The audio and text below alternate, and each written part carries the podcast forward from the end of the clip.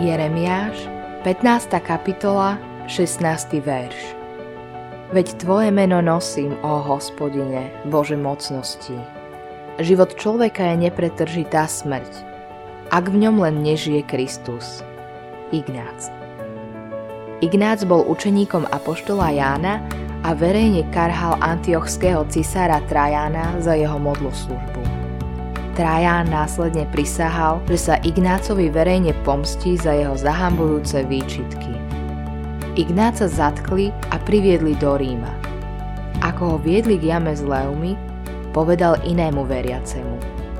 Môj drahý Ježiš, môj spasiteľ, je v mojom srdci zapísaný tak hlboko, že som presvedčený, že ak by mi niekto rozrezal srdce a rozkrajal ho na kúsky, Ježišovo meno by sa našlo na každom jednom z nich.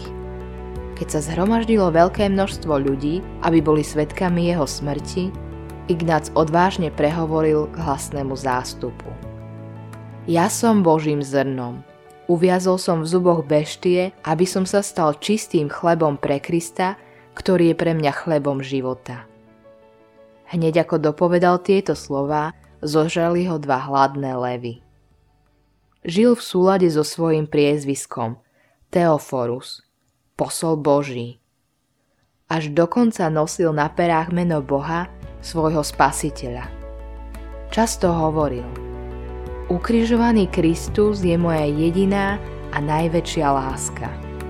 Až do konca života nachádzal potešenie v tejto jednoduchej pravde. Tak ako svet nenávidí kresťanov, tak veľmi ich Boh miluje. Manželská tradícia hovorí, že manželka by mala nosiť mužové meno ako symbol ich jednoty. Nie sú to už dvaja ľudia, ale jeden. Ako pár spolu starne, začne zdieľať viac ako len rovnaké priezvisko. Majú rovnakých priateľov a záujmy. Začnú dokončovať vety toho druhého.